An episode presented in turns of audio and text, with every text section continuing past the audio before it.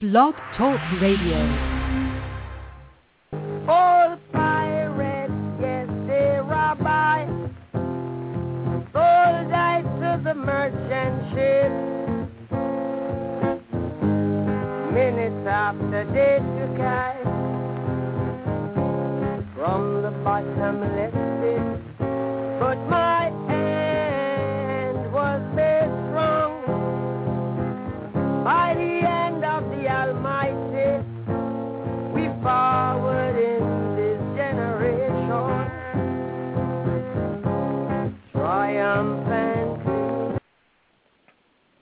Greetings, my fellow Belizeans. Uh, on this our seventh show, um, I'm very excited because I have a wonderful guest that I will be bringing on that I will be uh, that will be joining me in a minute. But before I get to that, I just want to say uh, I hope everyone is in good health, good strength, and um, you know everyone is feeling good this morning. Um, we have to really take an inward look and decide where we want to go as a nation in the country of Belize. We really do. Um, we hear a lot about corruption and about uh, what it's doing to a country. But corruption is not the most significant thing that's happening to that country. That's only a part of the overall picture of what's happening with our country called Belize. Um, you know, we have, you know, both sides only pay lip service to efficient government. And, you know, corruption being what it is, there's really no UDP or PUP way to handle the corruption. You know, it's it's it's it's unfair to suggest that um that you know that um that uh, you have this you know that it has to be partisan. And I I reference the integrity the integrity commission.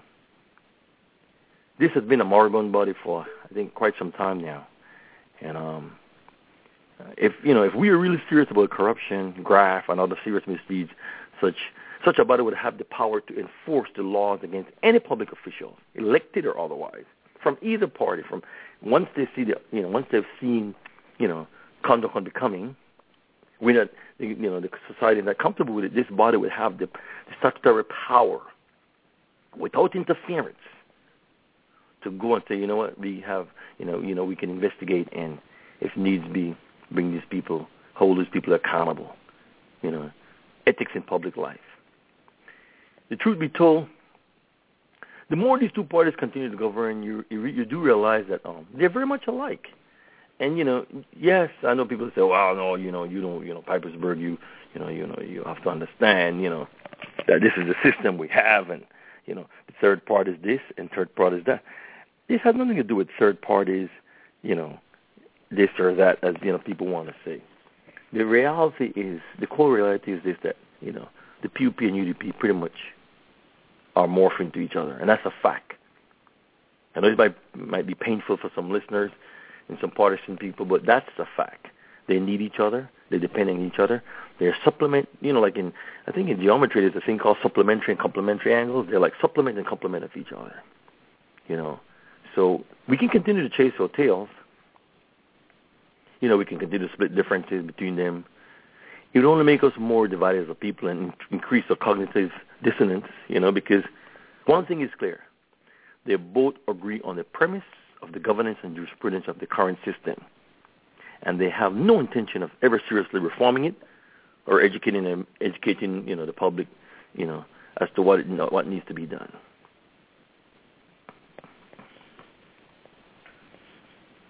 Uh, you know, so we have to look at it and, you know, we have to really look at it and see where we are as a country. Um, one of the main reasons why, you know, one of the main reasons why there's a failure of institutional permanence on change really is because, you know, the parties, PUP and UDP, have effectively managed to divide the poor working class majorities along lines that had nothing to do with politics, you know, and you know had nothing to do. I'm sorry, nothing to do with the policies, you know, followed by either party, or how these uh, how these parties affected their interests.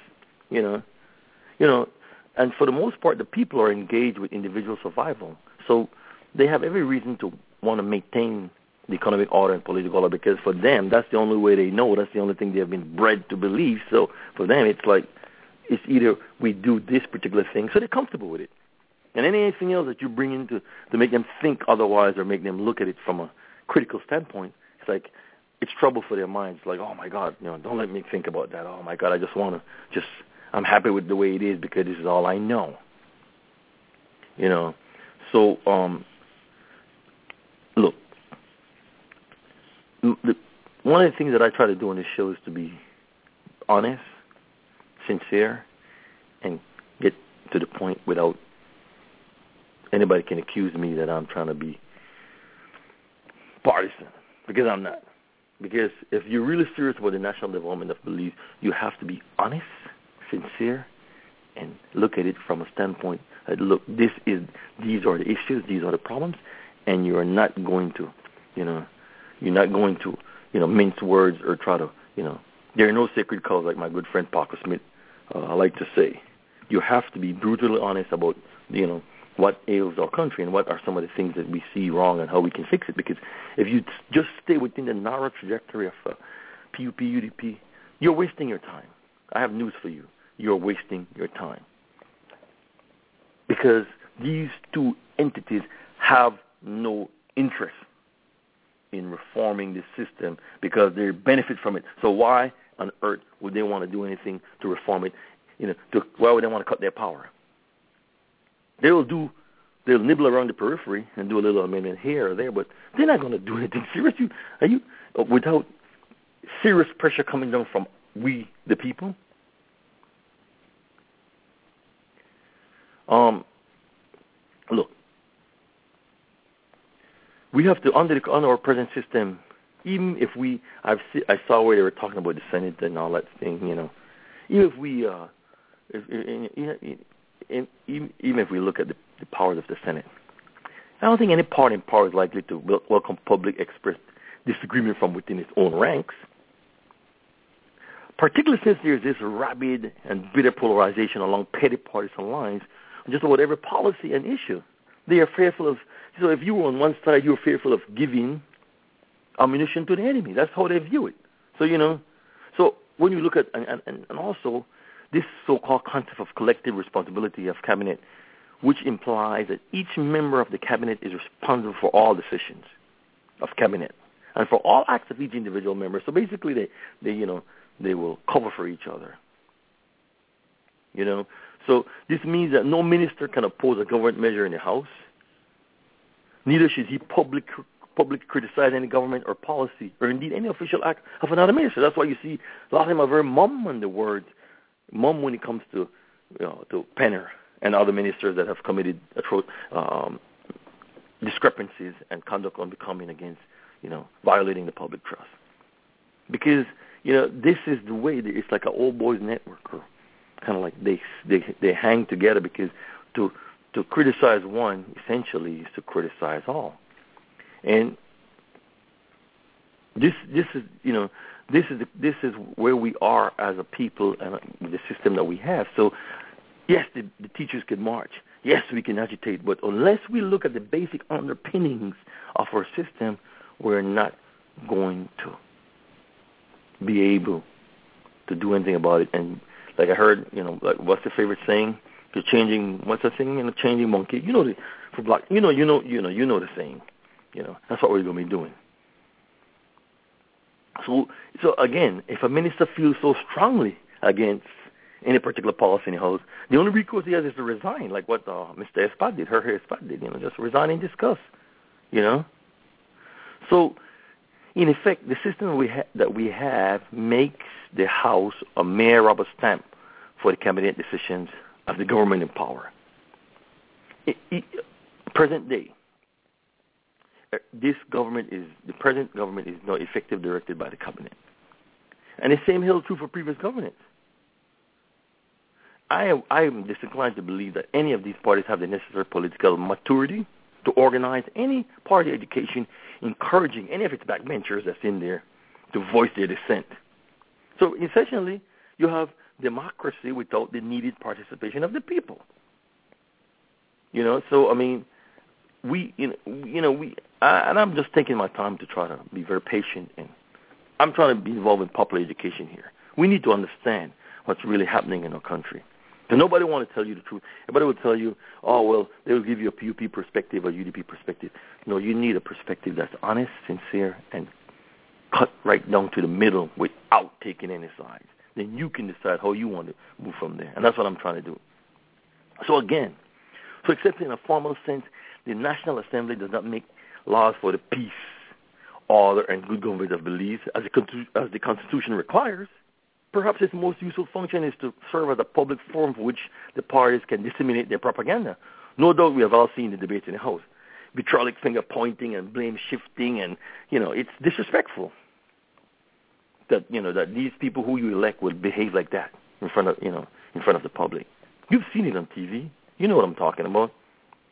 You've seen these debates.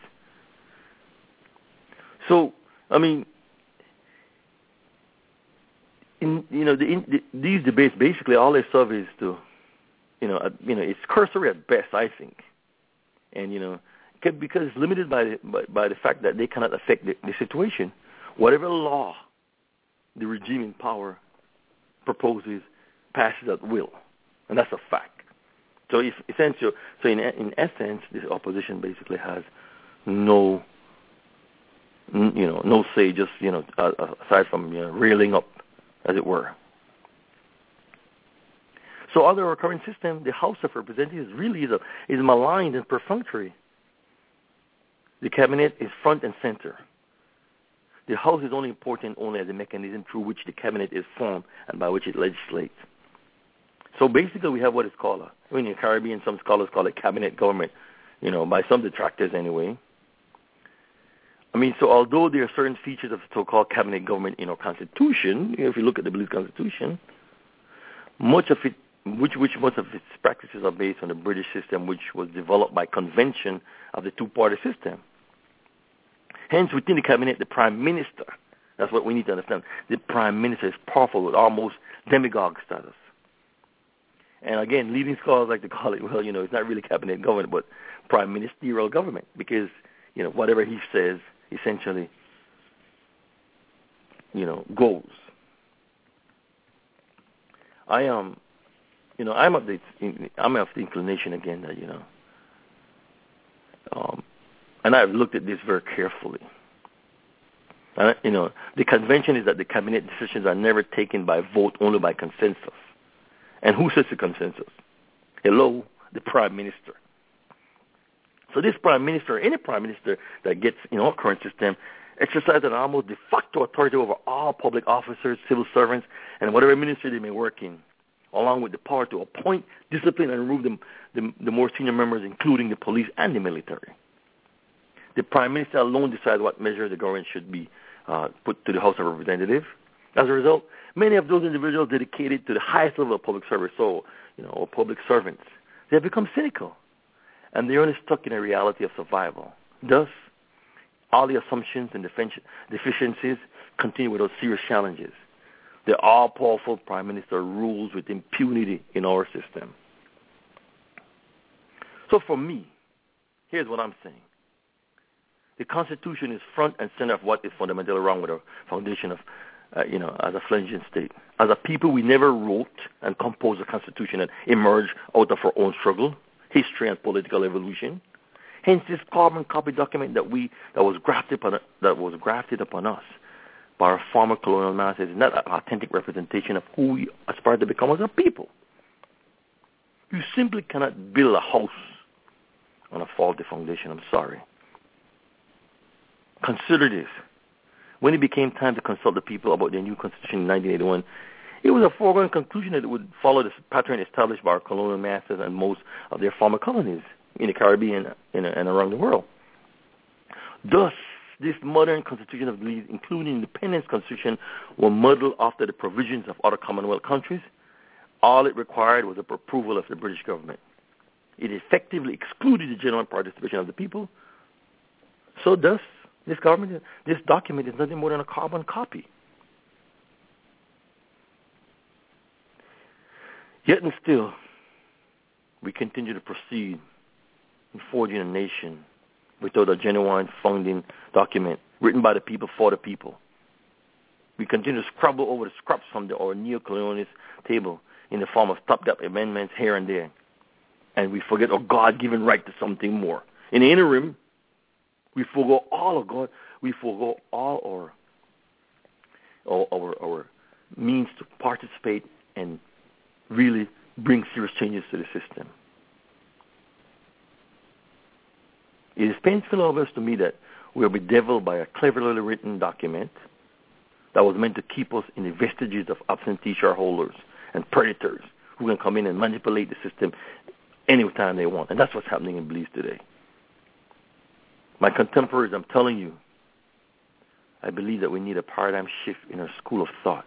Dr. Ivan van Sertima, the late Dr. Van Sertima, who is a noted anthropologist from out of Guyana, argued that our imagination was captured by this colonial, colonialism, you know, thereby making it impossible for us to think outside of the narrow vernacular of the two-party spoil system that has divided us along petty partisan political lines.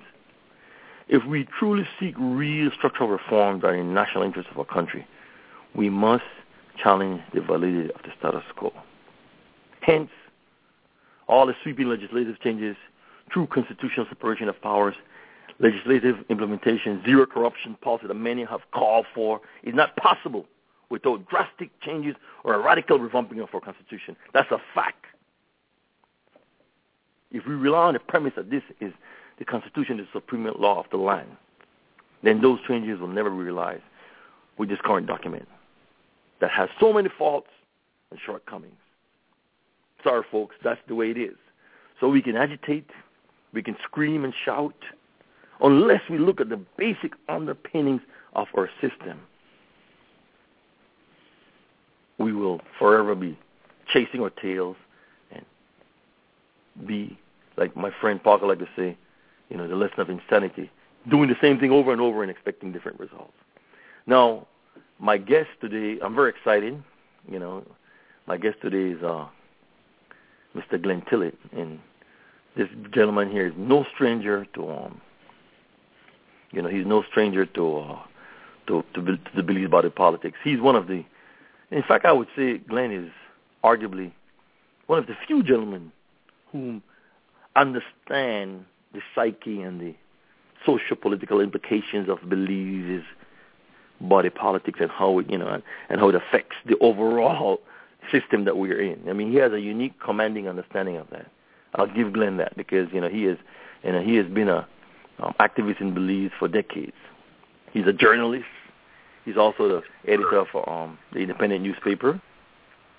So you know, I'm very excited that he's, you know, he has agreed to take time out of his busy schedule to join us again to involve us in the popular education of how our system of our governance and jurisprudence. So, good morning, Glenn. You there? Good morning, Hubert. I don't know if you're hearing me. Yes, I hear you perfect. All right. Good morning, and uh, please allow me first of all to wish my Chinese friends a happy New Year.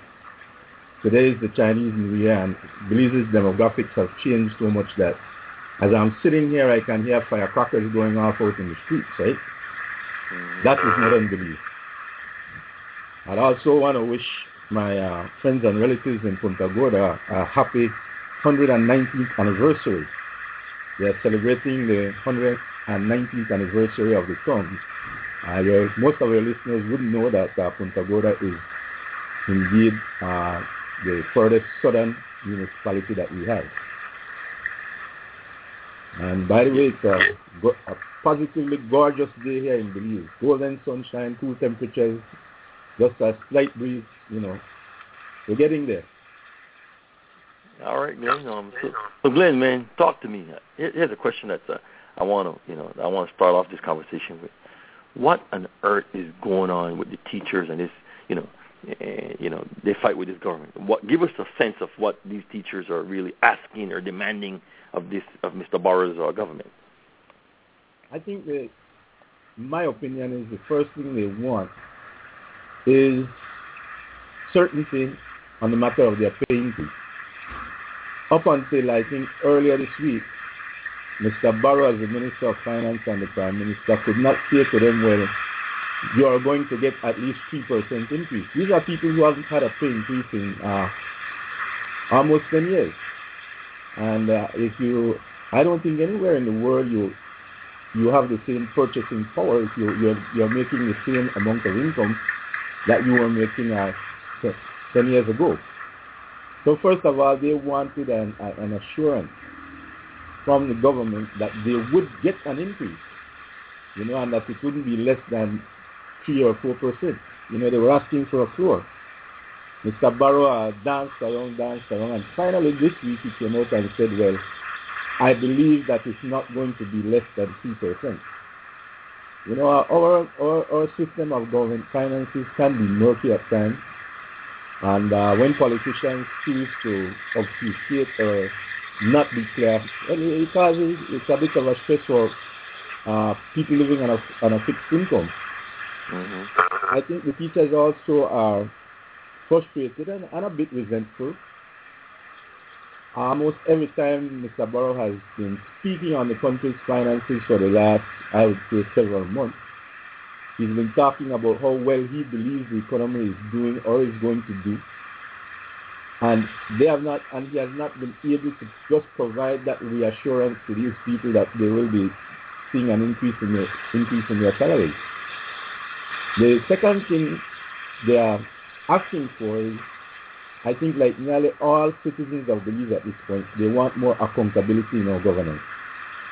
The, the, the scandals uh, regarding Minister of, former Minister of State and now uh, Minister of State uh, Edmond Castro has been very, very disturbing all across the political spectrum. We want to clarify these matters, have more accountability in our governance, have more transparency, you know, and not having to be, it seems as though it has been one unending cycle of scandals. This is not good for, for any citizen. And the teachers who, as leaders, again, want some form of reassurance that all this is going to be dealt with in an accountable manner. Government, the government in Belize right now, I think, is starting to face a crisis. Just this week, uh, in its editorial, the, the, the, the, leading newspaper in the country, the Amandala called for new elections. That is an extraordinary call, and I, and I consider it the most significant development in our political discourse over the past over the past year at least. Um, let me let me. So, I mean, you you think that uh that, that um the teachers okay I mean as educators, they're responsible for you know for you know we entrust our our our, our most precious resource with them, our kids. You know, you know. Do you think it's you know, besides a salary increase, besides you know want, wanting to to you know and their cause is just let let let me be clear about that. You know, I'm not questioning that. I'm just saying, you think that um all that's such a broad mandate, uh, trying to curb corruption, trying to uh you know um affect you know other other public policy issues that essentially, I think, um, you know, goes outside of what their collective bargaining agreement that they should be asking for. Would you say that, that that's a little bit problematic for them to be have such a broad, sweeping demands that they're making? It is. It is an argument, but the the first thing I say to that is that I think nearly all citizens support the call by the teachers union for some certainty in terms of their salary, their proposed or promised salary increases. And secondly, I think most of the citizens outside of the partisan prison appreciate the fact that they are they are, they are leading the call for, for, for accountability in governance. This has been an almost intractable problem for decades.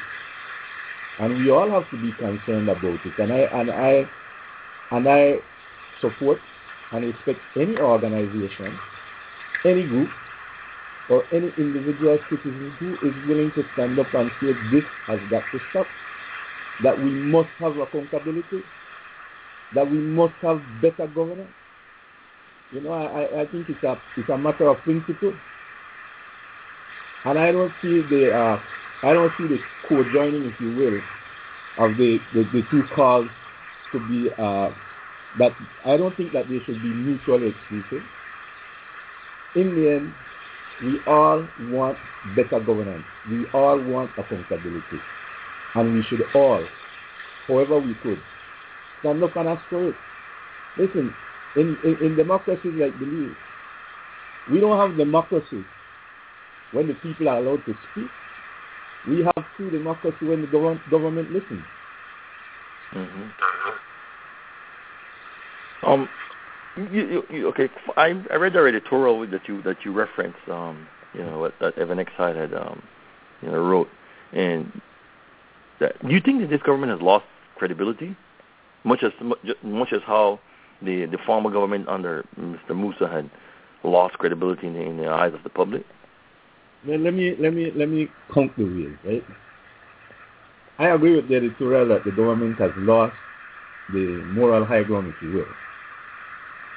I think that the government has lost credibility, and by credibility I mean trust, with several key, key organizations and groups, right? I think the Belize Chamber of Commerce and Industry, who in the last go around against the, the, the, the PUP government were outspoken. The Chamber of Commerce has become more outspoken now in calling for accountability. The unions, as demonstrated by the uh, by the teachers' union and by the teachers themselves, are clearly showing that they have lost trust and credibility and confidence in the government. If you listen to the talk shows, right, and you listen to the, the, the, the talking heads on the media, it is clear that the preponderance of the media, the majority of the media, have also lost trust and confidence in the government. The only way we would be able to tell whether or not the electorate continues to have con- confidence in the government would be through an election. But I suspect, and it's only my opinion, and I, I, I do not want to confuse my opinion and have anybody think I'm speaking as, as fact. But my opinion is that at this point, the electorate would welcome the election and they, they would want a government with a fresh mandate. Okay. Um, Glenn, uh, you you have a little bit background noise. I don't know if you uh, by a window or something with you. No, no, we no. hear you, but I mean, I suspect I suspect it's the internet. Oh, okay. Well, no, no, no problem. No, no worries. Well, we can still hear you. I just wanted, you know, just wanted to get a little bit of clarity, but we can hear you good. That's so that's not the issue. You know, um, you know, coming back to a point that you suggest that you that you brought up there, um, in terms of credibility. I mean, look, you know, given you you mentioned something about our system and our system of government and Belize and the way it is. Even if okay, look at the Integrity Commission. That was you know this this has long been a moribund institution. It seems. Isn't it? Isn't this a credible? Is this a body that we can believe in that that has the the, the authority, the statutory authority to to to go after public officials, elected or otherwise, if there's you know you know for misappropriation of funds or conduct of becoming. What exactly is this? Body? Is a, is it symbolic? I mean, does it have any power in its seat, or is it just there for show? Uh, like like like many like many of these bodies, whether it's the Public Accounts Committee or the Integrity Commission or the Ombudsman or the Contractor General, uh, they're all they're all bodies that came about as a result of the enactment of the, uh, well, with the exception of the, the, the PAC, you know, but the, these bodies came about with the enactment of the Prevention of Corruption in Public Life. These are not bodies that were designed to go witch hunting. These are bodies that were designed to, you know, put in a, a role and a place where there is a certain flow of information that passes in front of them, and they, they have to look at that. And then if they see anything improper in that, they have to investigate and, and clarify. The laws are clear as to what are their what are what is their authority, what they are supposed to do if they discover wrongdoing. They were put in place as deterrence rather than for deterrence purposes rather than for enforcement purposes. Now, in the case of the Integrity Commission, that was originally convened, constituted in the, the 1989-1993 uh, PUP administration. It was continued and it was fairly active in the 1993-1998 UDP administration. And I know this because I had to appear before. The 1998 2008 PUP administration, the commission was not as, as active, and I think my impression is that there was a collaboration between the PUP and the UDP members of the National Assembly to kind of, you know, kind, kind of water it down a bit. In the 1998 to 2003, to, uh, sorry, the, the 2008 to 2012 UDP administration, the commission was remarkably inactive. If it had been, you know, uh, kind of just uh, desultory before, it mm-hmm. became inactive. Uh, following the death of its chairman at the time, of his chairman at the time late in the, in the term due to murder, and his wife, who was also a member of the commission, the commission, in effect, ceased to exist. It was never reconstituted. So at this point, as, as I sit here, there is no such thing as an integrity commission. The way the commission works, members of the National Assembly and their, their family and high-ranking government officials, don't forget, because it's not only members of the National Assembly, are supposed to file declarations every year saying as to what what what is their work, what they what are their assets and liabilities. It is it, it is apparent that during the latter part of the uh, Musa last Musa administration, uh, members of the National Assembly started to be laggard in this in this matter. The administration and it, and the opposition at the time got together, rewrote the law amended the law to make it even stronger, right, with stiffer penalties and clearer demands. And then they went back to ignoring it. I believe that a properly constituted integrity commission, and by properly constituted, I don't mean just being having people appointed to it, but that it has the budgetary wherewithal to do its work is a necessity and would help to serve as a deterrent against corruption.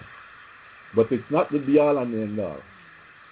In my mind, it won't necessarily prevent corruption, and it won't necessarily result in politicians in particular being prosecuted.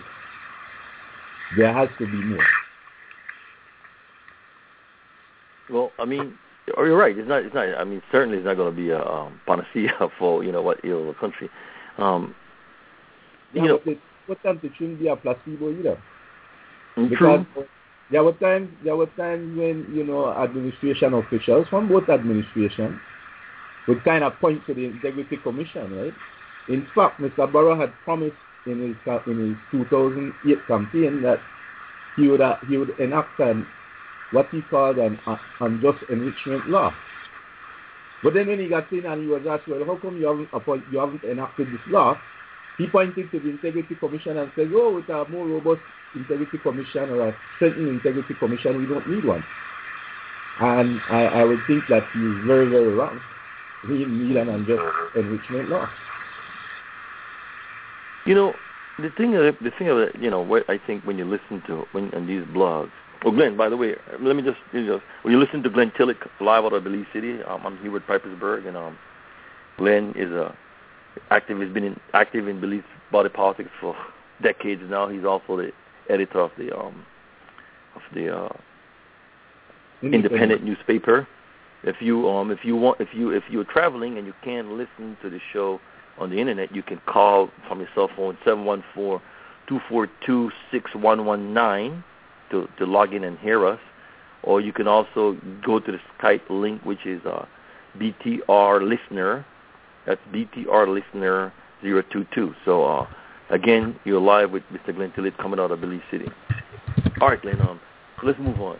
Um, let's talk about a little bit, little bit about uh, what you believe would be some of the constitutional reforms in order for anything to.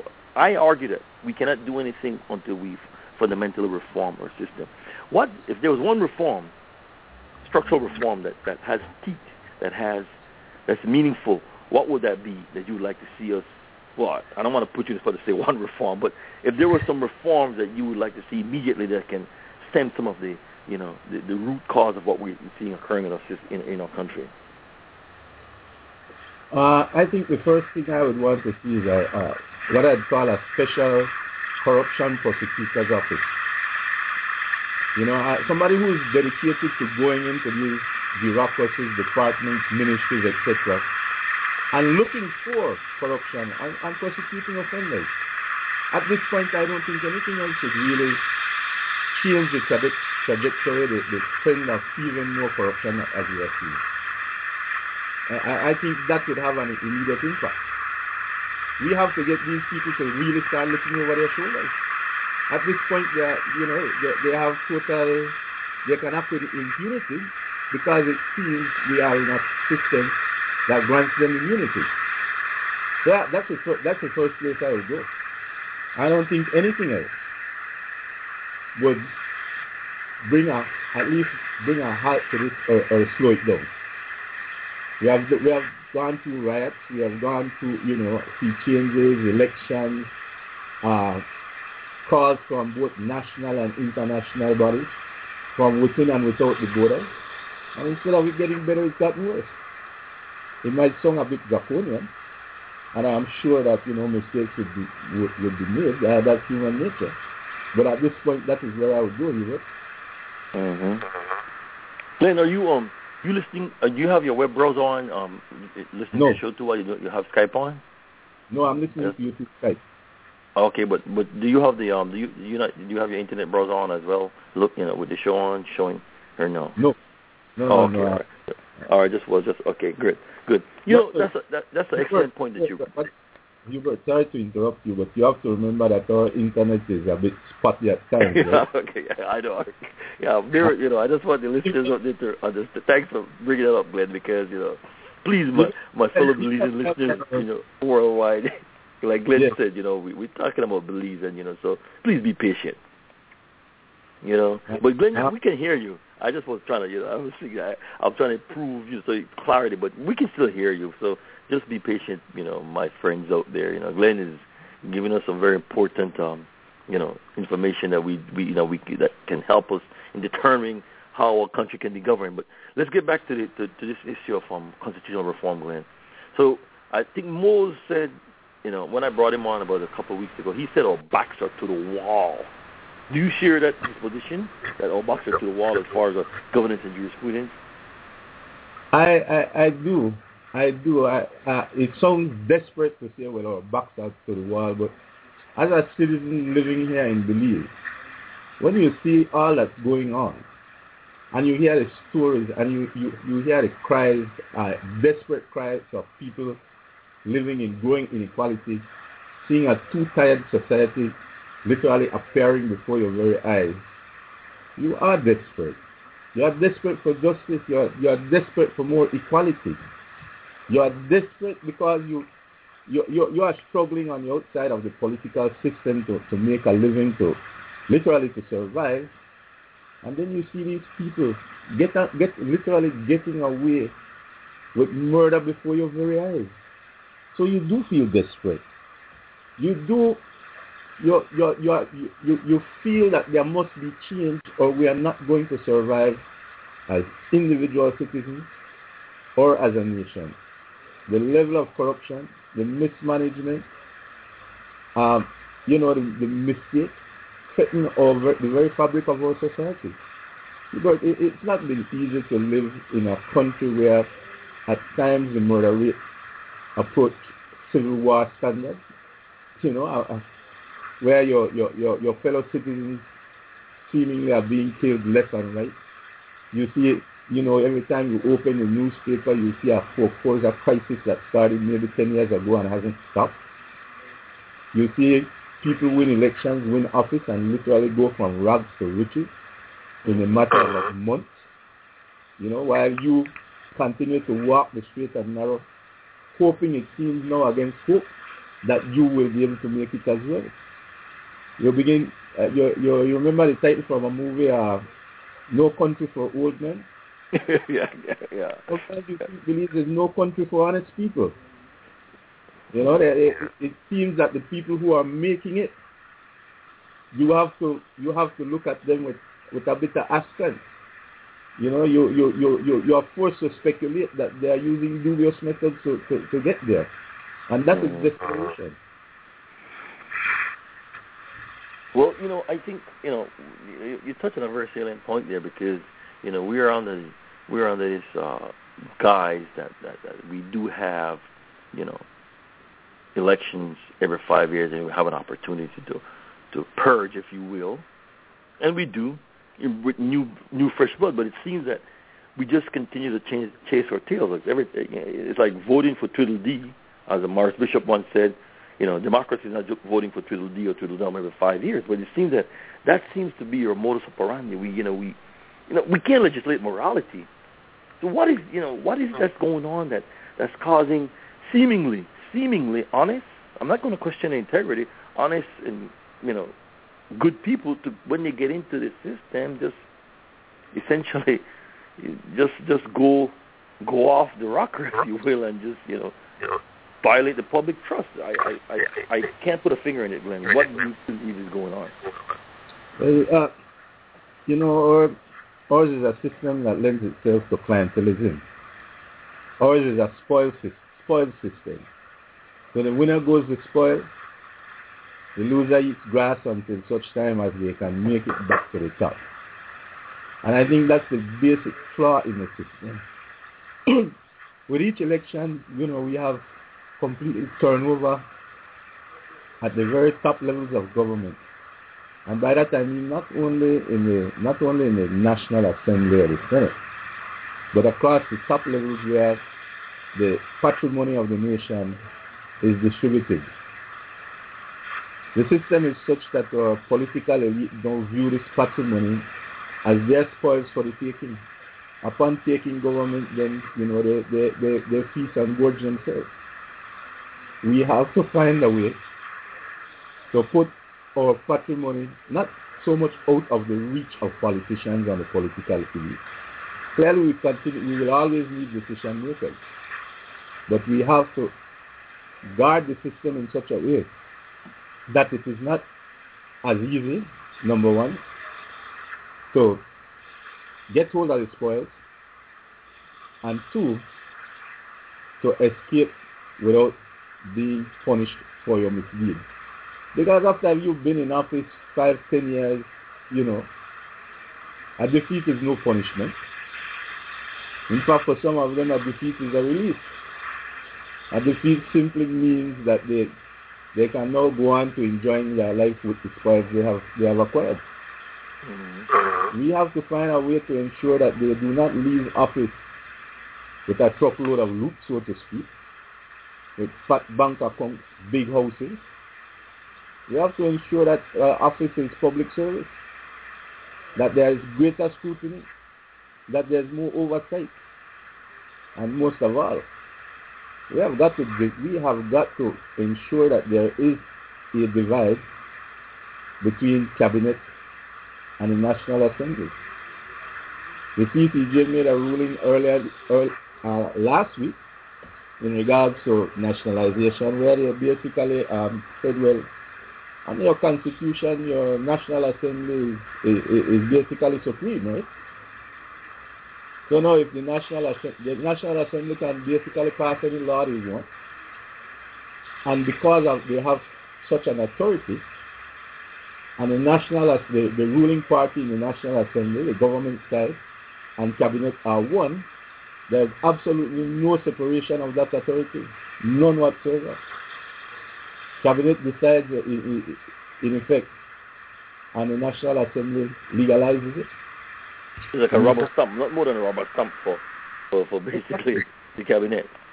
It has, you know, it uh, yeah, it uh, it provides a veneer of democracy because then the opposition gets to gets up on that national stage and is able to bring forward some of its complaints and criticisms, but that is about all of it. That's the end of it right there. And in that sense, that is the death of our democracy. I think Mr. Bert Tucker described it as the the, um, the, the the minority will have its say, but the majority will have its way. I mean, he said that's how he explained it to me, you know, in terms of that the whole scenario. But um, okay, you know, there has been much has been said about the 13th senator, and I'm not so sure, given the current structure of our jurisprudence and, and governance, that you know, what impact will a 13th, a 13th senator have on this overall process that we're discussing? What what would be the implication? Well, we, we, we just cite we just cite earlier uh, in this Pennergate crisis, where for one of the 13th senator, the government was able to resist calls for thorough public scrutiny of what happened regarding the issuance of that passport to the Korean citizen sitting in jail in Taiwan. The, here you have a Senate where the opposition party, parties representatives, as well as those of civil society, of uh, the unions, the business sector, and the churches, all agreed that a thorough public examination of what had transpired was required, was necessary. But the government was able to resist it. Because not only did they have uh, equal votes on their side, but they held the casting vote. If we had had a 13th senator, perhaps that person, like the opposition and the churches and the union and the chamber, might have thought that indeed a, a, a thorough public examination of the tax was necessary. We have to do this to provide to provide some form of check to the authorities and some balance to the power of the of the government. The government is simply too all powerful. Mm-hmm. Even if you even if you are allowed to criticize, you are allowed to voice your opinion. That is all there is. There is nothing else you can do short of violence or civil, disobe- civil disobedience or taking to the street to check that unwarranted authority, that limitless power. Mr. Barrow's uh, reason for not appointing the 13th senators that he said, well, it could gridlock government. That is patently false. If you as a government wants to pass any legislation and you can't get at least one person from civil society or, or, or one senator from civil society or the chamber or the union or the churches to agree with you, then obviously there's something wrong with that legislation or that request or that motion. Obviously, because even if the government won the majority of votes in an election, the government cannot claim to represent in these matters the majority of the electorate. I am sure that collectively, the opposition, the churches, the chamber, and the union represent a far greater proportion of our citizens, including those who are unable to vote. You know, well, you know, my my issue with the 13th senator too, that I one of the questions that I have about that is, um, um, will that be a appointed because won't that person have their inherent bias with respect to the way we, you know, how you know, you know how we, you know, we divided along partisan lines? Won't that person have the inherent bias? Because let's say we're talking about a person who will essentially be like a deal breaker or will be the difference maker if we have a deadlock. Um, I'm trying to you know, explain to us how do you believe that the effectiveness of this person can, you know, can, can be o- overwhelmed? Well, look, first of all, uh, these senatorial representatives are not necessarily appointed. They are all the choice of the majority of the organizations they represent, the members of the organization they represent. In the case of the churches, because you have different denominations, they basically among themselves have worked out a rotation basis. That is why at this point the church's representative is a Catholic priest. Before him, the representative was uh, Senator Henry Gordon, who is a Baptist uh, pastor. At one point, the representative, in fact, I believe the first religious representative was actually the Anglican bishop. So there is some rotation there. In the case of the chamber, the two uh, the two employer representatives, the Belize, Belize Business Bureau and the Belize Chamber of Commerce actually hold a joint election where, you know, uh, the people that would like to be senator are voted on and the person with the highest number of votes become the senator. In this case, uh, Senator Mark Lizarraga was chosen after he won an election in which our very good friend Audrey Matura Shepherd contested for the, the for contested to wanted to be representative, as well as another gentleman, I believe it was uh, Mr. Fred Hunter, former minister. So it's not like um, it's an arbitrary selection process. The other thing I've noticed, and I will give people like uh, Senator Garden credit for this, as well as uh, Senator Lizarraga, they take their duties seriously and they consult because they are there to represent their organization. Right? They are there to represent their sectors. When Godwin Hulse, for example, when he was there, at one point he said, well, even though the chamber might not agree, this is the way I will vote because I have to vote out of conscience, etc. And he got a lot of criticism for it. And I would like to ask him now that he's a government senator.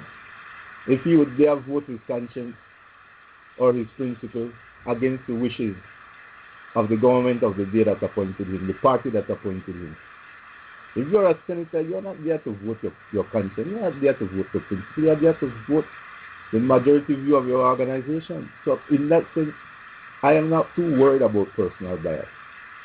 The civil society had elected a senator.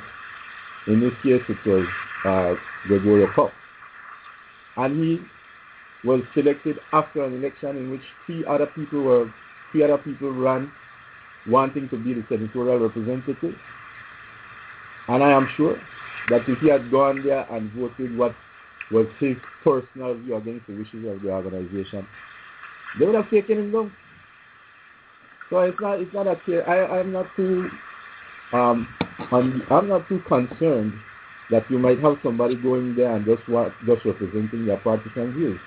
Mm-hmm. Any, any, any senator who does that will find they're in a lot of problems, will find themselves in a lot of problems with their organization.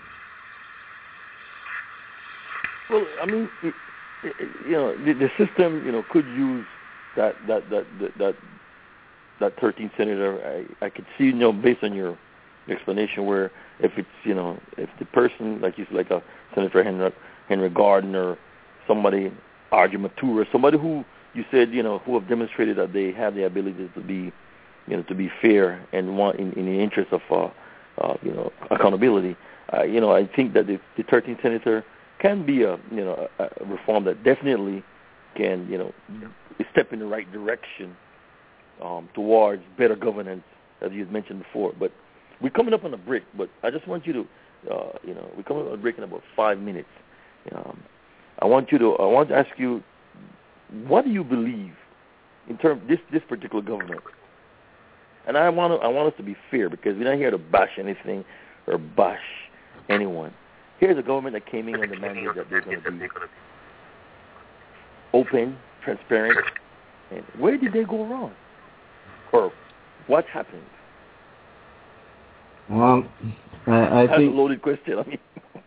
No, I, I, I, I think it's a fair question.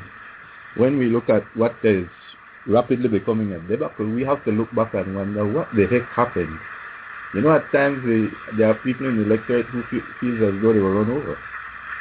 You know, that this government did come on a very rousing platform, uh, clear, overwhelming majority support for a platform that stressed transparency and accountability. What went wrong? The government has not been transparent and accountable. That is the gist of it. People feel as though they have been had. It's not just buyer's remorse. You know, it's not like you you you went to the store and you saw something and it turned out not to be quite what you thought it would be. It's more like you went to the store and they gave you a package with something you wanted and then when you opened it it was something else. You know, it's like going to the store to buy to buy uh, uh, bread or something like that, and when you get home, you've been given a lump of coal. That's more like it. You know, that's more like it, and I and I and I and I feel it because remember now, Mr. Barrow had a super majority in that first term, and even with a super majority, he, with uh, uh, a, supermajority that meant he could pass any law he wanted constitutional amendment, he still could not produce a government that was transparent and accountable. In fact, things for that administration became so dire in terms of its prospects, or were becoming so dire, he actually called elections a year early. His government, his first administration only lasted four years. And it only lasted four years because he called elections early. You know what impelled him to call elections early? Now here you are, you're sitting in a government, uh, you're sitting an administration that has a very narrow majority. And already he has run into no end of trouble. And what's the trouble? Corruption, corruption, corruption, a lack of transparency, and a lack of accountability. And, I, and I, I'm, not, I'm not saying that out of partisan bias of any kind. I'm saying that that is the fact. Yeah, that's the prevailing um that's the prevailing sentiment it appears. And you know, um I, I you know when I we you know I spend some time on these blogs sometimes more than I need to, you know, on, on these blogs and you see where you know our discourse is so and we can pick this up after the break because we're coming up on a break in about two minutes. But we see where our discourse is so um, limited because you know we tend to confine it within you know the narrow confines of you know what the PUP will do or what the UDP will do, and we don't look at the bigger picture of what you know what is what is right for the country, you know what is in the national interest, national security interest of the of the nation as a whole, where everyone can benefit, not just a chosen few or a few partisans who you know go within that particular party, but but when we come back from the break, when uh, we were going to tackle other subjects, but um, briefly, you know, you know, what do you think is is is, is Mr. Barr disingenuous in his in his approach in his uh, suggestion that corruption is not the issue, that there's no corruption there? Well, I I don't think he has he has he has been so brazen as to say well, there's no corruption. Um, I think Mr. Barrow's de- defense has has always been very we are not as bad as the PUP, and that we will when we when we do see evidence of corruption, we have acted we have acted on it. The problem is for him is that for most of us, his actions have been clearly a case of too little, too late, and continues to be.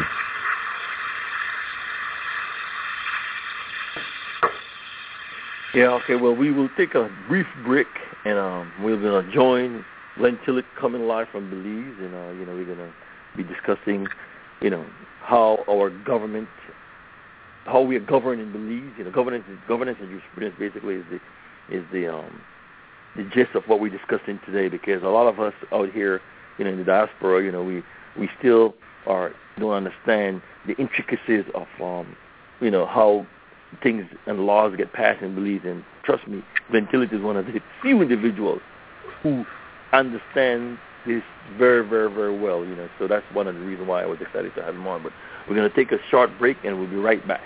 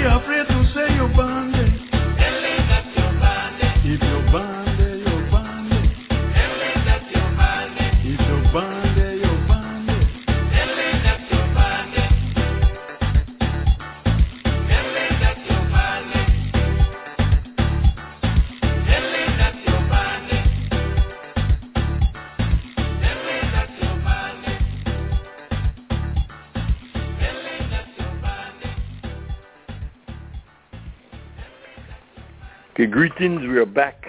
Uh, greetings, my fellow Belizeans. We are back with um, Glenn Tillett uh, out of um, Belize City live, and um, we are discussing basically the way we are governed and some of the issues that we believe, you know, uh, have impacts that impacts um, the way we are governed, and and some of the possibly solutions that we you know we can lend to making our country a better place. Um, so, Glenn, let's let's let's continue the discussion.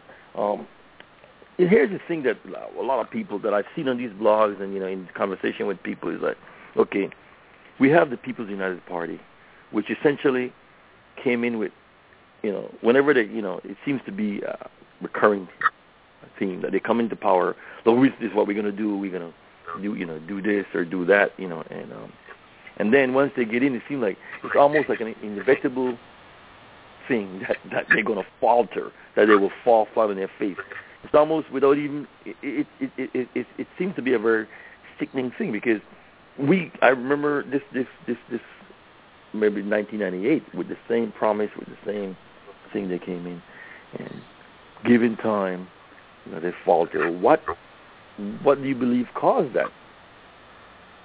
I think I think first of all Hubert we have to recognize the fact that until the advent of Prime Radio in 1989, Belize's media was basically a handful of newspapers and one radio station totally controlled and dominated by the government. One of my friends liked to call the media the referee. And the media in Belize is only now over the last, I would say, eight years or so, starting to have started to embrace its role. As that honest broker who provides the kind of information to citizens that is free from the spin and propaganda. Now, when you, you have a party campaigning for election, they promise you everything and anything and any sensible person should be able to ascertain, if not then, at least by now, that many of these promises are simply, you know, they are simply, it's not so much that they are pie in the sky, but our present state would not allow us to fulfill all these promises. Now they do that because they want to reach the, the, the widest number of people that, that they can. But they're, I call them impossible promises. These manifestos are often like, you know, thick booklets with literally over a hundred prophecies, I mean clear promises.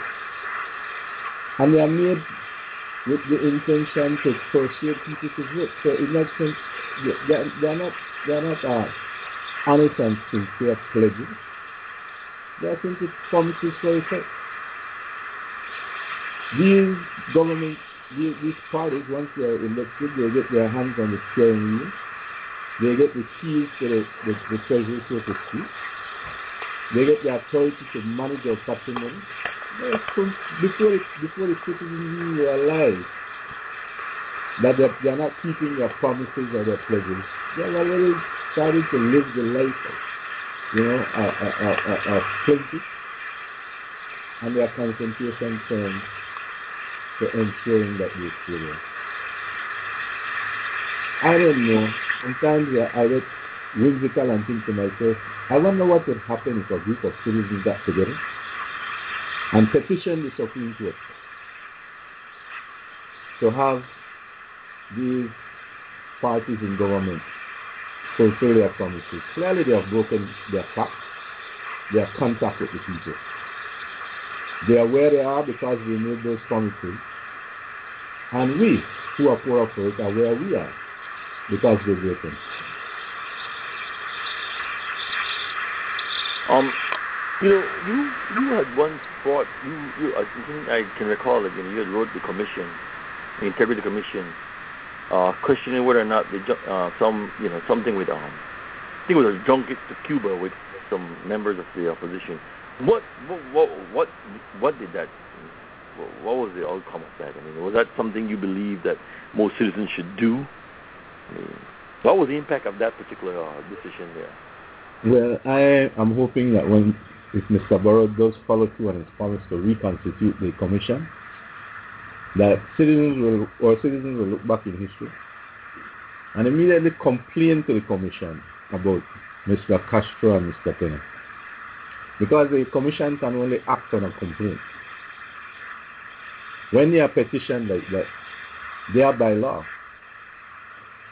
They should investigate to determine whether or not the, the, the complaint has merit. And if indeed they, com- they determine that it has merit, then if it's a criminal matter, it should be brought to the attention of the DPP.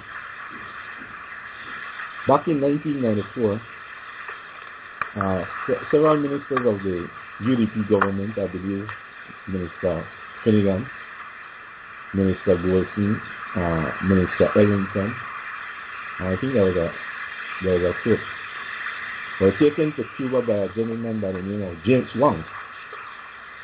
Because on all his field expense paid junket, they didn't really go there to do any business. In fact, all reports show that basically they went on the lived the high life for a couple of days in a hotel, you know, in a big, big fancy hotel. I wrote the commission to ask whether or not this junket, this gift, was a violation of the Prevention of Corruption in Public Life, which says clearly and explicitly that no public official should accept a gift worth more than $250 and that if they do, even for personal reasons, it should be reported. Now, clearly, if you are flown on an all expense, expense paid trip vacation to Cuba, that has got to be worth more than $250. I wrote the letter, and so I think it was like nearly two months, I heard nothing at all from the, the commission. Then one day, out of the blue, they are didn't say, they announced that they would, they would take up the complaint, they would consider the. In the time when they made the, between the, when they made the announcement and when I was to appear before the commission, Mr. Barrow got up in the house and said that he thought my complaint, if it was that, was whimsical, if you will, and that um, I, as far as he was concerned, he was the Attorney General at the time, I, that I should face being put in jail for a year or pay a fine of $10,000 for being frivolous with the commission stand. But the commission was headed by an attorney by the name of uh, Nick Jones. He took the matter quite seriously and was prepared to hear it. But at the hearing, before the could get underway, the government sent uh, Gian Gandhi to make representation as the he was the lawyer, if you will, the attorney, the legal expert for the commission. And he basically up and told the commission that this was not a matter for them to consider because in his view and in his opinion, I had not complained, I had only made an inquiry because I had phrased it in the form of a question. He declared that it was an inquiry and as a result, the commission couldn't hear it. Uh, furthermore, he said that I couldn't bring it back. In other words, I couldn't go rephrase it and bring it back. Mm-hmm. So it died there. But what it shows is that at this point, any citizen can go, can write the commission and say, you know something? I've read the press report. I've heard Mr. Pena. And I think that Mr. Pena, what he did violated the, the rules, the regulations, and the laws that govern integrity in public life. And the commission should, as per the law, have a hearing on that matter. You know, anybody could write the commission and say, you know, from what I've seen with Mr. Castro, he accepted $4,000 from the Bolivia Port Authority. And that is a violation of the law. Because essentially that is a gift. And clearly 4000 is more than $250, $250. And he did not report it. So I think that as a tool, right, that is something we should we should all consider utilizing. Yeah. Um, you know, we live in the diaspora. Belizeans such as you know myself and many others, and we're on these blogs, and you know, you know, we've been discussing the unification of of, of um, our all our Belizeans abroad. Well, with the with, the, with, with you know Belizeans such as yourself, you know, who at one point used to live here, but not just you, but Belizeans in general, and um, we always hear this thing that you know, well, you guys don't live down there, so you know, not up on the ground, you know, so you understand. See all these things you and I are discussing. These very, I, the reason I'm being patiently bringing out all these things so people can understand. Look, you know, these are pertinent issues that affect all Belizeans, not just ones at home, but abroad. So somebody like Glenn Tillett, you know, who understands uh, these intricate issues, I want you to be. I, I'm happy that you're able to let us understand. But here's the question I have for you, basically: What do do you believe that the unification of the diaspora with our brothers and sisters in in Belize will, will lead to any form? Because Moses was like, Mo's position was like, hey, I don't want to exchange one set of squandrel for another set of squandrel. You know, Moses was very skeptical about it. What is your position on that? I'm not quite sure I understand the question, right? Okay, let me let me reframe it. Let me let me let me reframe it. Do you believe that the, the diaspora has a role to play in you know governance and jurisprudence in making a better Belize? Well, first of all, um, I think there has to be an attitudinal adjustment across across the board where Belizeans are concerned, both at home and abroad. We have to take the, the view that Belize as a nation is without borders. It doesn't matter where you are in the world. If you're a Belizean, you're a Belizean. My humble opinion is that there are more trained, skilled, accomplished Belizeans living outside of Belize's geographic borders than we think. I think it is also inarguable that Belize, the Belizean state within its borders needs all the help it can get. Why, how can you argue that having more skilled, accomplished, trained, and educated Belizeans taking a more meaningful role in our affairs would be deleterious or would be harmful to us as a. I would think the argument would be the opposite. Clearly, having more willing and helpful hands put to this task would be to all our benefit. You know, um, like you know, the, the, the argument again has always been to follow up on that that line. There is that um, do you do you believe that that role, the role of the diaspora, the role of the diaspora, should have any impediments to their involvement? When I say impediments, I mean um, because you you know we we have we, we took up U.S. citizenship as adults. Um, some of us anyway. That yes, we can participate, you know, in, in, in, in the electoral process for Belize, but only so insofar as voting. Not saying that that's what we want to do. I'm not saying, but should we have any restrictions placed on our involvement? I, I'll, I'll evolve to the point where I think it's it, it, it's a human rights issue. You can't be part Belizean. You're either Belizean with full rights or you're not. You know, you can't be a little bit pregnant. You're either Belizean with full rights or you're not. And if you are Belizean without full rights, that's clearly unconstitutional. And it is something we, we, we simply have to address. I don't think every Belizean who is a dual national, whether American, United Kingdom, whatever, necessarily wants to come home. But I take the attitude, and it's my bias, personal bias, that I would want every Belizean who has dual nationality to come home. I would want to. When I look at the way Belize is changing demographically,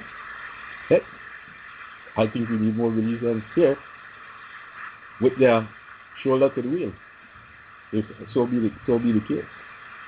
When I look at how rapidly available land is disappearing to ordinary, you know, get moving out of the reach of ordinary Belizeans and moving into the hands of foreign speculators most of all. I would want to see more Belizeans with the wherewithal, with the capacity, and with the desire to help us build back Belize and build back Belize in such a way that it's a country we are proud to call home. I don't think I don't think there should be any bar to Belizeans of dual nationality participating meaningfully in, in our electoral process. I would have the proviso at this point that you must have some time of residency in country before you can, you know, you, you can assume office. But otherwise from that, I don't see why we should be trying to, if you will, disenfranchise our citizens. You, you mentioned something about attitudinal adjustment. What sort of attitudinal adjustment? Because I am I'm of the impression that uh, oftentimes we both on both sides of this issue we tend to um we tend to subscribe to uh to you know to stereotypes and, and misinformation based on maybe what we mm-hmm. see on TV, based on some interaction that we have. So it, it gives us a limited concept, concept conceptualization of what our involvement or citizenship entails. What kind of attitudinal adjustment specifically that you referred to just now? You'd like to us to, to engage in? I want us to recognize all of it, to, to come to a national consensus, if you will, that if you're a Belizean, you're a Belizean, regardless of where you live. In other words, let's, let's get past the us and them divide. You know, those of us at home, we are us. Those living out there, they are them. No, let's get past that. We're all Belizeans. And accept that coming together and working together is what we need to continue to build Belize. And that if we don't, if we continue to, to be divided, those divisions will continue to be exploited for people whose interest is not necessarily a strong, robust, healthy Belizean nation. So that the attitudinal adjustment I want is for all of us to recognize that we're Belizeans and wherever we are in this world, we are in the rowboat, if you will, of the Belizean nation. There can't be some people who are just part Belizean or you're a little bit Belizean. No, you're either Belizean or not. I want all of us to recognize that as Belizeans, we put Belize first. Um, what do you think occurred, or in terms of the, the Seventh Amendment? This was the amendment where you know that where we could have uh, that Mr. Barrow had brought before the House that he was going to, you know, involve all national Belizeans, particularly those in the United States, you know, in, in, in the electoral process.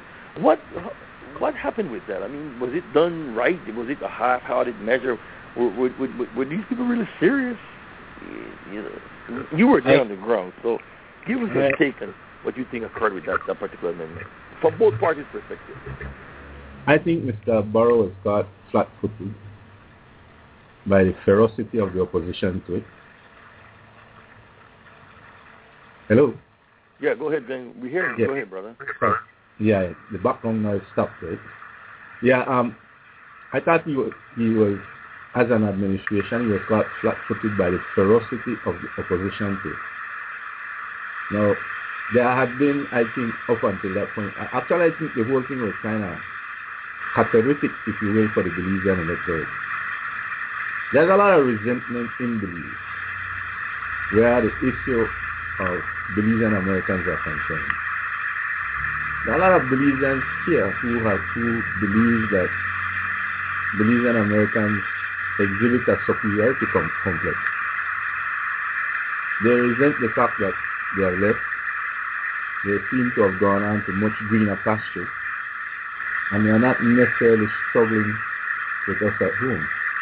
There are even some who believe that they are left many of their problems behind, and even the issue of their immigration created a problem. I think a lot of that came to the fore in the debate and the discussion regarding the Seventh Amendment. There's also a legitimate fear, and I call it, I use the word legitimate um, deliberately because throughout our history, because of our problem with Guatemala, we have had fear that there may be some sort of fiscal movement in Belize, where some traitor may emerge in a position of authority and we can all resolve to remain a free and separate nation with its territorial integrity intact.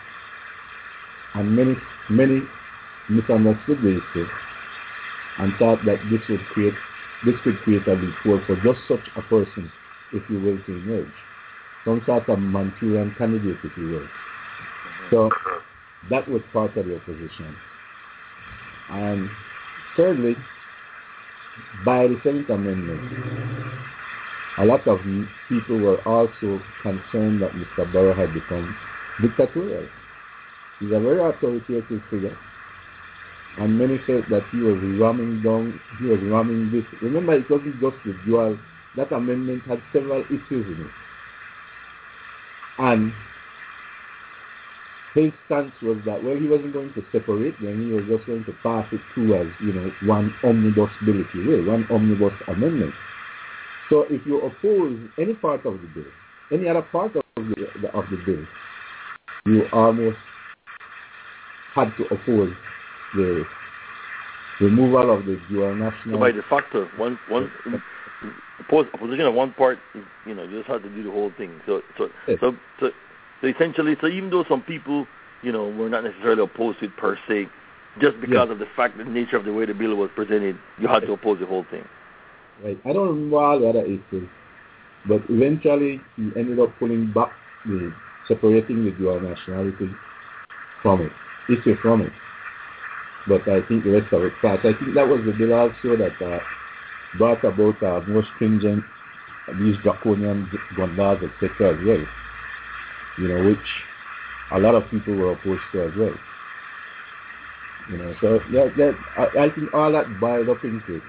I think right now, if Mr. Barrow would do it, would do it properly, that is, put out there that, look, we are contemplating this. This is our position on it. Don't put it as an amendment I'm going to take to the House and pass.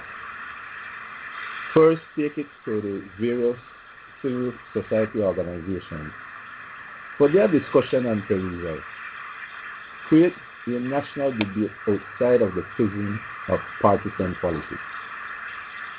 And then, if you can see that people have been persuaded, there's a national consensus, take it to the House. People won't say no because he can't pass it alone. He would need the, he would need the opposition.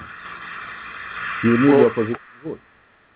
One of the things, Linda, that uh, in, when he was in Los Angeles uh, recently, that question was brought to him by um, several people. I think one by the name of um, a man by the name of Mr. Tillett and also by Nuri Akbar, you know, Derek Estrada.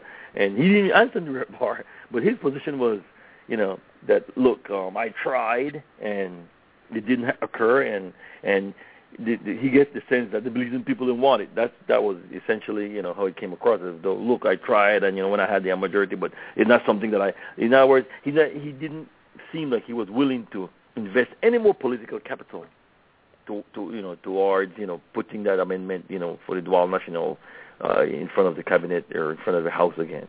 And uh, uh, uh, incidentally, on that line also too, the PUP's position because I you know I you know and I don't want to be fair to them, but I don't want to judge them based on people like Silvana Woods or you know or others who were vehemently you know against it, but no, he's not a PUP supporter. it was a. PUP's position. She's not a PUP supporter. Her position is her, her personal. That's her personal opinion and principles. That's a personal stance on her part. I'm well aware of her opposition, and she believes there's a brand of nationalism, right? That basically says that if you're if you're a Belizean, you, you, you, you should not want to be an, a nationalist, uh, uh, any other country's national, for any reason. But if you are a true Belizean, right, it's a, I call it a super conservative position. You know, it's like all the conservatives in the USA where you can't just be opposed to abortion, you have to be opposed to birth control and all that as well, right? Mm. I think, so I think it's a little bit extremist, but to be fair to Silvana, I think that's her personal position. I don't think she's a supporter necessarily of the PUP. and that her conviction comes from the PUP. The PUP itself, I think their position in opposition to their nationality was shaped from when from independence because you have to remember that the original independence constitution did not did not allow for dual nationality at all. Indeed. In, in any form. And that, you know, a lot of the PUP position, in my view, is a holdover from that.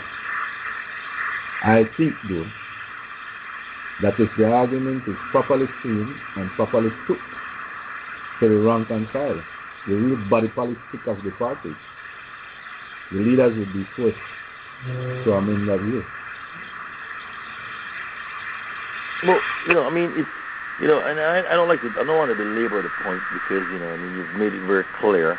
But you know, I think at the time, you know, you know, um, at, the, at the particular time when that amendment was tabled, um, you know, it would it, it would it would seem that to many that the, the main opposition was coming from members of the People's United Party, people like uh, Mr. Fonseca and Mr. Ms. Schuman and others, you know, who, you know, they they presented the argument as to why they weren't, you know, that seemed for that particular Seventh Amendment that was seems to have been one of the main things that derailed, you know, that particular thing was, the, you know, the, well, not the amendment per se, but the, the, the issue of dual citizenship was front and center of the whole Seventh Amendment. I, I, I would agree. I think the PUP organized the opposition to it and galvanized the opposition to it. They spent money. They, they expended a lot of energy and effort in their opposition to it. You know, they recognized that it could be a lightning rod issue. They recognized that um, tactically Mr. Barrow had made an had made an error to present it fait accompli, and they jumped on it. And they could do so in all righteousness by saying, you know, that um, we are the opposition, and that's your role. You know, so a lot of the argument wasn't made along principle. I don't think that the argument was out. And I don't think that the government side really argued for it. The government side did not really go out on the top radio. They did not really go out and try to rally people to.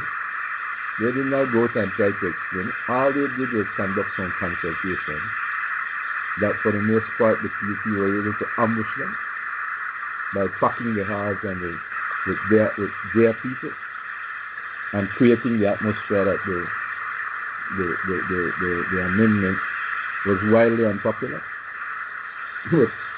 you know, uh, the, that appearance aside, my view that uh, most people are confused, perplexed, and were undecided.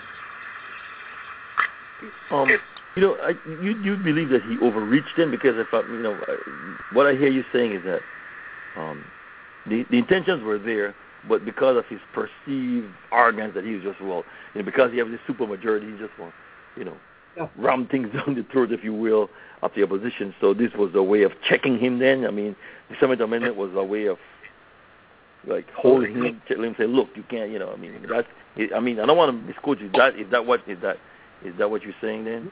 Uh, that I, I, I, I, that is my view. That is a large part of my view. You have to remember that Mr. Barrow in his first term passed more constitutional amendments than any other administration. He passed the first one within 100 days of taking office. And no matter how right or after or apropos you may think of constitutional amendments, it will always, it will always provoke debate because of the nature of our system. And by the time he got to the Seventh Amendment, I think he had passed the Fifth and the Sixth. By the time he got to the Seventh Amendment, people were basically like, listen, you can't, you, you can't just be pushing these things just because you have a supermajority. You know, you can't just be ramming these things down just because you have a supermajority. That's dictatorship. We want to have our say, especially those of us who may be in opposition, may be opposed to it. And tactically he made a mistake. He did not defend it. He just assumed that, well, yeah, maybe um, PUP they will make a little noise over there and then I will go to the house and pass it. But the PUP had learned from its opposition to some of the previous amendments, and this time they were ready. They were organized, and they were prepared to spend money and expend effort to oppose it. Now he's going shy. Well, I think, I think also, Glenn, what was uh, one of the things that we observed was that, um, in I mean, in addition to bringing it up, and you know, so he get we give him kudos for you know at least bringing it up, but um, he didn't involve, at least not from where we were looking, from our vantage point, he did not involve the diaspora. I mean, uh, the, these debates or even even the campaign for it out here to see to get support for it from you know from Belizeans in the diaspora. It was just a situation where it was brought in Belize and that was it, and you know, and the opposition you know Belize that was all it was considered. Nothing was done out here to involve members of you know the community out here. And it's not that I have you know I and I'm very active in these communities here. And I didn't see anything or, or hear anything regarding you know how we can Neither did I. mount some sort of support for it. the sole diaspora Belizean, if you will, I, I heard spoke in support of it at you know, the consultations with Mrs. Mary Lynn, the widow of uh, the late Dr. Edward Lynn. Yes, but the only person I heard from the diaspora who, who spoke in who spoke in support of it. You're right, there was a complete silence. And for the most part, Mr. Barrow himself did not really go out there and campaign for it either. I think he made a he made a serious tactical and strategic error. He was not prepared for the opposition, the, the ferocity of it, and he did not adjust for that strong wind that was blowing. So he ended up, you know, they, it ended up blowing off the, the, the sails of that particular boat, no? One of the issues that I saw, you know, that we see in Belize is that whenever, and you know, whenever the opposition, any, uh, well, well, if you the opposition is there, and you, even though your cause might be just or legitimate, and whenever you criticize any action of the, the government of the day, you know, you you appear as though like like you like it's you you know like you're seen as this, you know, like uh, like you know, I saw this, you know, you know, to use a movie term, like get off my lawn, kind of, you know. Yeah. you know, very, you know, like angry, like that. Know that your your your concerns or your position is not legitimate. You know, um, do you believe that's what occurred here too? I mean, with with with the with the opposition to this particular amendment. Yeah, there, there, there was some of that. There, there was some of that. Like I said, there were several issues that got conflated and then boiled into, into the stew. And, uh, and as that part of the amend, amendment got, got sacrificed. You know, Mr. Chose to save face with that one because although he, out of all the politicians here, may have the most, the largest number as a black of diaspora voters, he figured that it would not hurt his election chances with diaspora Belizeans, so he could, he could sacrifice it. You know, whereas your position here at home and the of it would appear to hurt his party's chances at re-election. But believe the, the partisan practice of our politics is that you are either with me or you are against me. There is no middle ground. You are not issue oriented. We are oriented towards party. That's good for the party it's good for me. But in insult to the party is harmful to me. So we, you know, everything tends to be divided along party positions and party lines. I think that's a testament to a political immaturity. But um, let's let's let's let's let's let's uh, approach another subject that um in the 20 minutes or so that we have left that has been very very very very uh, close to the heart of many Belizeans, you know, living abroad in the diaspora. And one of the things that you know, we talking about the, the Guatemala dispute. You know, we went from being uh, Anglo-Guatemalan dispute you know, where England was involved, you know, where it's now just um, a referendum between us and Guatemala. And recently we had a roadmap that was launched. Well, I should say, this, you know, it keeps going, you know, it's a subject that keeps on reinventing itself, if you were, in, you know, a different period of time in history. Uh, the referendum didn't go down 2013. uh, August 6th, because Guatemala unilaterally decided that, the, you know, I guess the timing or the dynamics or the logistics was not right for them, so they backed out of it unilaterally, and we just we just let them without even I don't think we you know without we didn't really dispute it or we didn't even hue and cry. So here we are now, 2014, and know we have a new roadmap. What has has anything changed, Glenn? Well, no, I, I think that we we are committed to a course of negotiations, and for the most part, they have been fruitless. And you also to accept that just about everything we have said to further our objective of uh, believe that independence and free of this claim has so far failed to, to, to resolve the dispute. And everything they have tried from threatening invasion to, you know, all their lobbying work have also failed. So we keep kind of resorting and getting back to negotiations.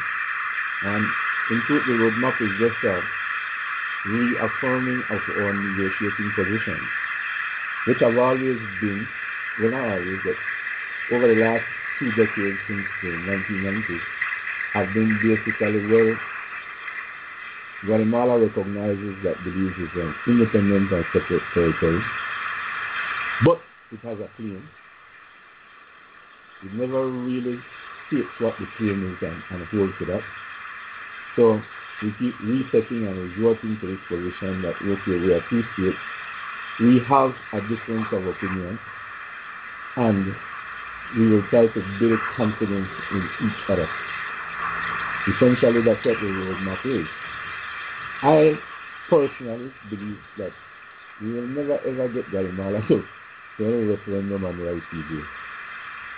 Not while, not until maybe two generations of the political elite in Guatemala either die out or change, have to take their hands off the levers of power. They are not afraid that Belize's referendum would not be successful because of the threshold. They are afraid that theirs won't. They are afraid that the majority of Guatemalans, because we don't, we don't hear from the majority of Guatemalans, know, the, the, the, the, the so-called peasantry, the lower class. We always are hearing from the political and economic elite. Yeah, the ruling class, yeah. Yeah, my personal experience with the with ordinary Guatemalans is that they don't give a fig about the claim. And they would prefer that Guatemala becomes more like Belize and Belize becomes like Guatemala or become a part of Guatemala. You know, and I, You know- and I think as, as, it, as, as days and weeks and months and years go by, that will become more and more evident because Guatemala continues to go through a huge, far-reaching, widespread social, economic, and political upheaval. You know, um, you know what? The thing that that that that that I find interesting is that you know we have okay, it's almost like a convoluted approach.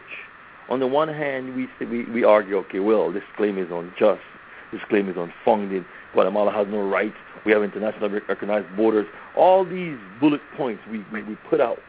Then, in this, but in the same breath, we we argue, well, but Guatemala. We can't just let the claim be there. We don't want no Guatemala. I mean, it it it it, it, it, it it's a very convoluted and confusing approach. Either we are fish or fall. Either we say, look, this is our borders and internationally recognized. You know, you could you know you go to any map and you see it, and we are enforce it, and you know we're going to enforce it. And Guatemala, this is this is what it is. If you want to negotiate with us about other issues that we could that we could um agree on in terms of economic uh, economic uh, uh, upliftment for both countries, and that's a separate issue. But as far as our borders are concerned, it's non-negotiable. But we seem to want to have it both ways. Yes, the borders are. You know, we keep we keep saying to people, to the public, the claim is unfounded. It's you know it's unwarranted. Don't pay no attention. But in the same breath, well, we we we, we sign a compromise. What's causing this ambiguity? Well, I, I don't see it as an ambiguity. The, the simple fact is that we don't negotiate our borders. We negotiate Guatemala's claim. you know, and basically our negotiation, and that's why it, it, it, it, it works like this. They have a claim. And it is their effort to perpetuate this claim. They as a country, as a nation, get other people to listen to them. They get other nations to listen to them. To defend ourselves against that claim, we have to go to those very same people who make up the community of nations. And say to them their claim is bogus, their claim is unjust, their claim is unfounded. And those folks say to us, you know something?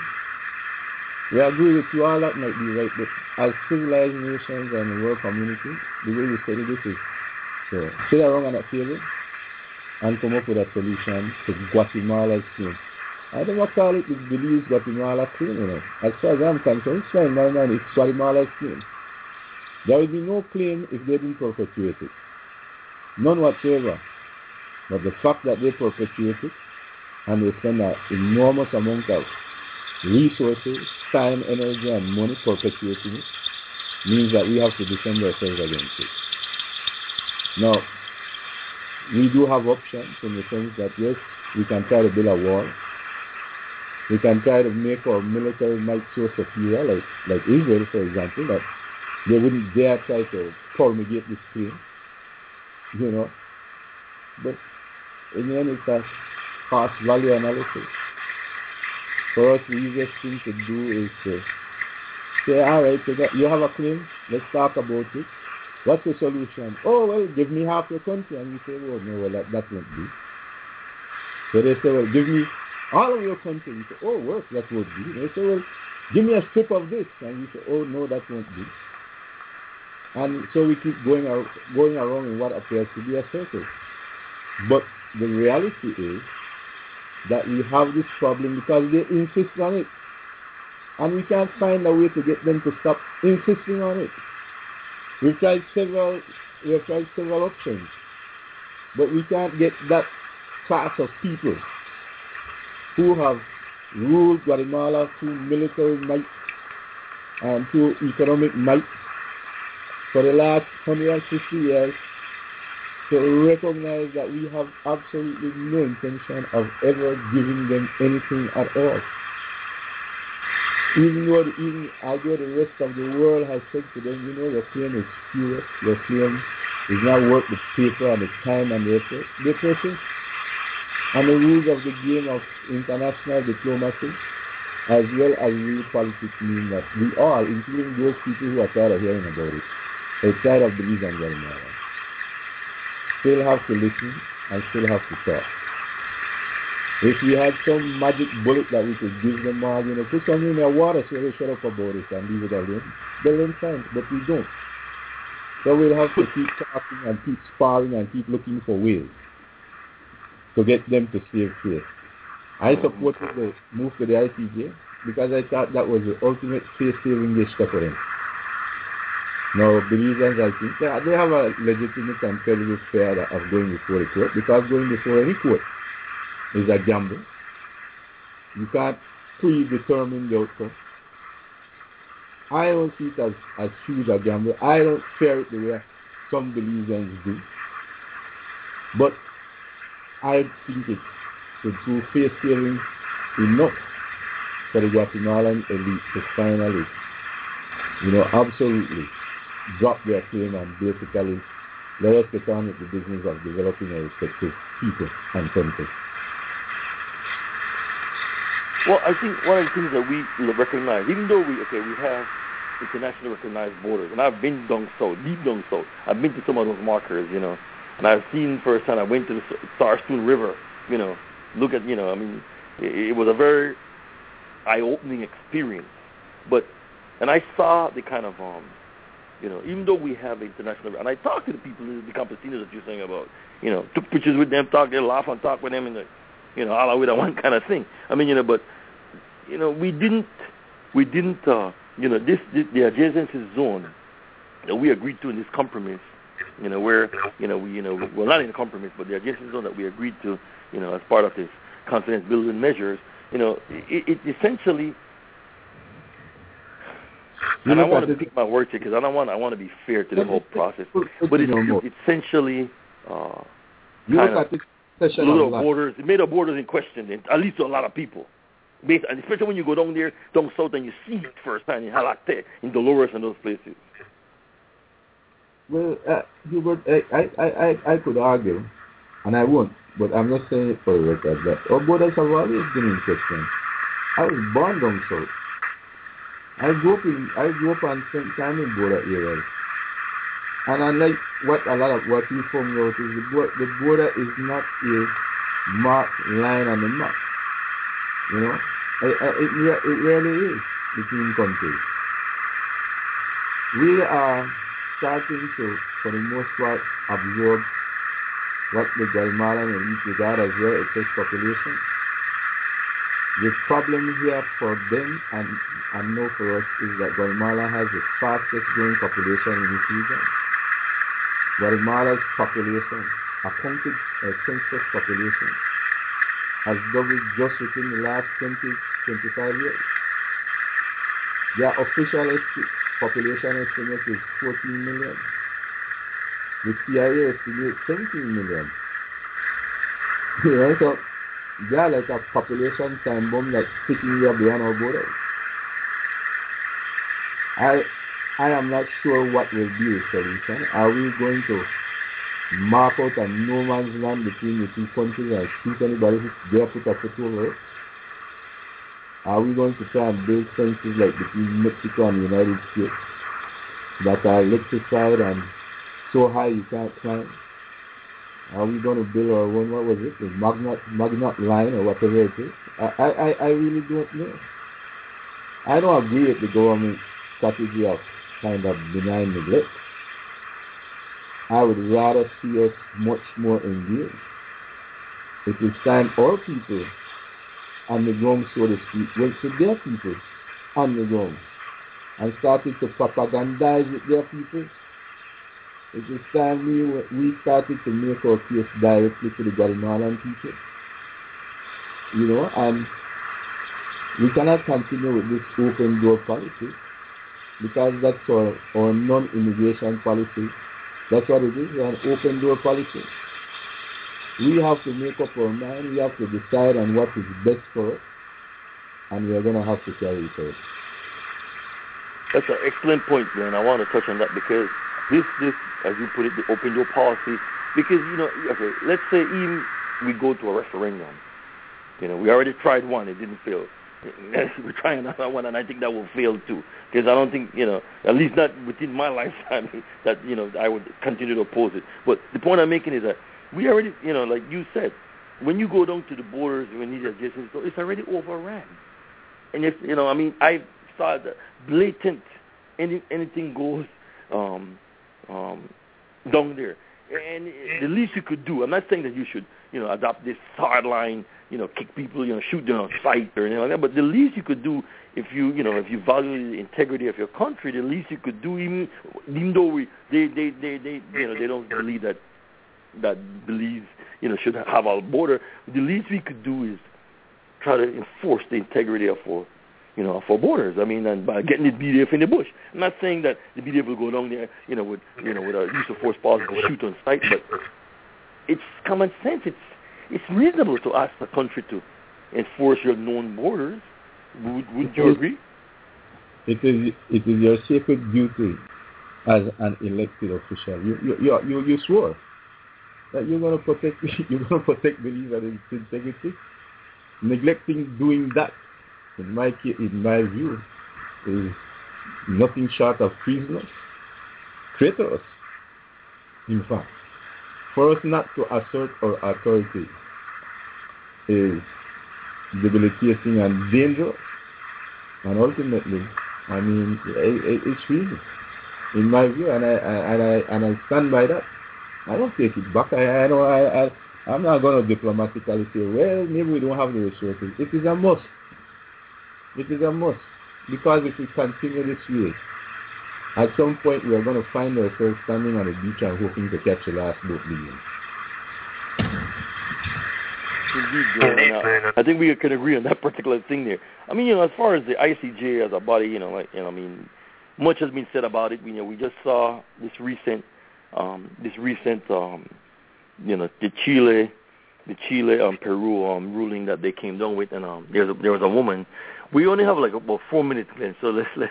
I mean, you know, she was saying specifically this woman um, was a uh, I think she's a Guatemalan scholar, and her position was um, uh, she was she was trying to you know um, what is what is sovereignty uh, in light of um, specifically she was asking the question would Belize want to become Guatemalan what is sovereignty what is uh, sovereignty in, in you know in her mind? And is Belize ours? You know Carolina Escobar Sarti Guatemala. This is what she was essentially asking in an article in Prensa Libre. Um, in light of that, what do you think is that are those some pertinent questions for as Belizeans we should ask ourselves too, given the you know the, the, like you said this open border policy, open border policy that we have with with our neighbor. I I, I read the article, and first of all, I was delighted to see her question because really she was questioning the, the, the value and the worth of the claim, and she recognized that it would be a it will be a hard road for them to go to the ICJ with any great expectations of, of anything in light of that ruling. You read the article carefully, you get a good translation. You know, secondly, even outside of the Guatemalan question, we have to question ourselves in regard to our nationalism and our patriotism. As a, as a nation, and as people belonging to a nation, I think we are, we are far too loose with our ideas of nationalism and patriotism. You know, that, uh, you know, uh, for me, these, these are issues that go beyond flag waving once a year during the September celebration. You are either a Belizean or you are not. And if you are a believer, you are a Belizean with each and every fiber, every cell of your being.